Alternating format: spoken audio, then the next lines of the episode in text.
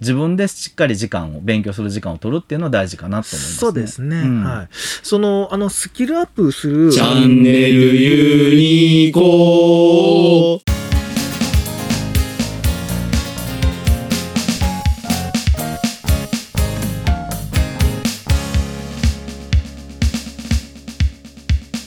こう硬い話しますけど、ええ労基とかは大丈夫なんですか大丈夫なんじゃないですかえーあれどうなんですかね？労働基準法適用されないんですか？公務員。わかんない。どうなんですか、ね、なんかそんな匂いがプンプンしますね。ちょっとね公務員の、えーあのあの国民のために、うん。えー奉仕っていうことが基本的に 公務員のえーそそうじゃないですいやか確かに基そうやけど国民のために奉仕やから残業代なしですっていう理屈はなんかちょっとねぶっ飛んでる気するよね。ええまあでも言われがちかなって。言われちゃうのかなっていう気はしますよね。ぶっ飛んでるけど、なんかそういうふうにして言われそうやなって気は、うん。ええしますね。だ。からそのえうちの妻もあの介護の、うん。訪問介護の仕事をしてますけどその介護職だからといってそのなんていうの奉仕の精神でみんみんなっていうかそのが根本にあると思うなよっていうところはあって、ええ。お互い様じゃないですか。サービス受ける側もええ。提供する側も、ええお金もらってやってるんやから、あの奉仕の精神があればっていうところをあんまり押されすぎても、ええいやいや限界あるっしょっていうところはあるよね。ありますね。うんあります。だそこには多分、まあ、ビジネスがあるんですけれども、うん公務員の場合っていうのはビジネスっていうよりは、その、やっぱ国民の税金というところがあるんで、そこをどう捉えてるかっていうところありますよね。うんうん、どう捉えるのか、公民は。あの、うんと、法律的にもですね。法律的うんにどないなってますどうなってるのかってことですよね。あ、そこは全然意識しなかったですね。あ、葵さん、追加情報いただきました。はい。アウトだと思いますが、みんなそうだからという感じだと思います。少しでも風穴開けたいですね。無理かなっていうところですね。まあ、公務員はちょっとね、どう、どういう体制かっていうのが、ね、僕らのイメージとしては、難しそうやなっていうイメージがそうですね。ありますけど、これからでもどうなんでしょうね。人がね、その働き手がどんどん少なくなっていって、ユニコのライブは金曜日。見方が変わるラジオを目指して頑張ります。朝10時と11時の2部構成。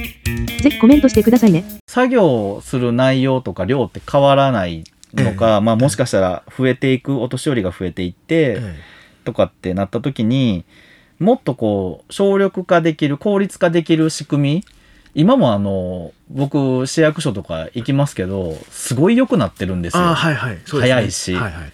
だから、そういう、そのシステムんとか、あの、自動化みたいなところで、便利にしていくっていうのは一つ課題としてはあるかなと思いああ、ますよね。そうですね。そうですね。んはい。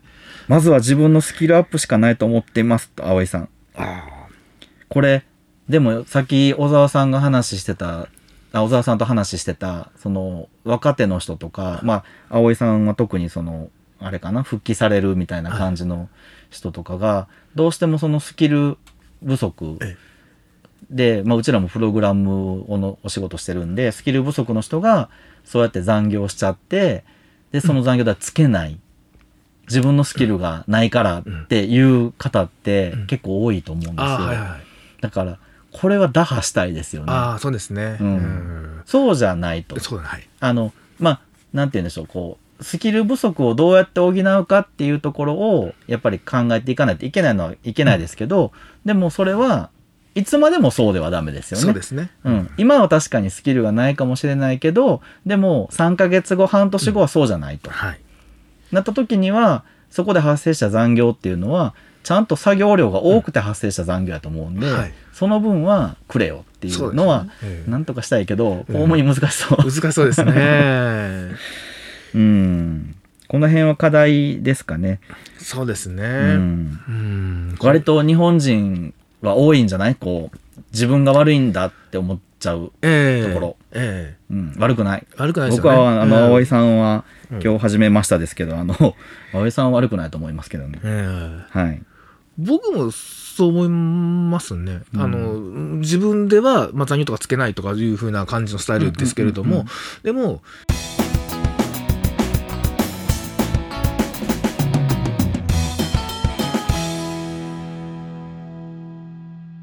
一歩外出たら、それはちゃんと作るべきだっていうふうにも、もう思いますし、ええ。それ僕が納得できれば僕自身はいいわけなんですよね。ただ世間的にはちゃんと実態とか、やっぱそういうのは、えっとちゃんとつけるべきだなとは思ってますね。だからそのスキル不足のその補い方っていうのがあって、うんその業務の中でスキル不足を補うべきなのか、うん。例えば僕なんかその駆け出しの頃とかって資格試験とかうん。取るのに結構電車の中ではい。こう本読んだりとかあと家で勉強したりとかするじゃないですか、はい。それって業務じゃないと思うんですよ。えそれはスキ自分がスキルアップしたいから足りないからそこに追いつくための時間であって、その分を給料として払えっていうのはないんですよね僕の中ではあ。ないですね。はい。でそういう時間って自分で取らないといけないと思うんですよ。はい。はい。でそれはあの、まあ、うちの配信でもありましたけどええ周回遅れ自分が周回遅れの可能性があるんですよね。はいはいはい。だからそれはなんとか自分の力で取り戻さないといけないじゃないですか。はいはいはい。だそれはやらないといけないと思うんで、そこはちょっとあの若い人も含めて、えあの自分でしっかり時間を勉強する時間を取るっていうのは大事かなと思います、ね。そうですね、うん。はい。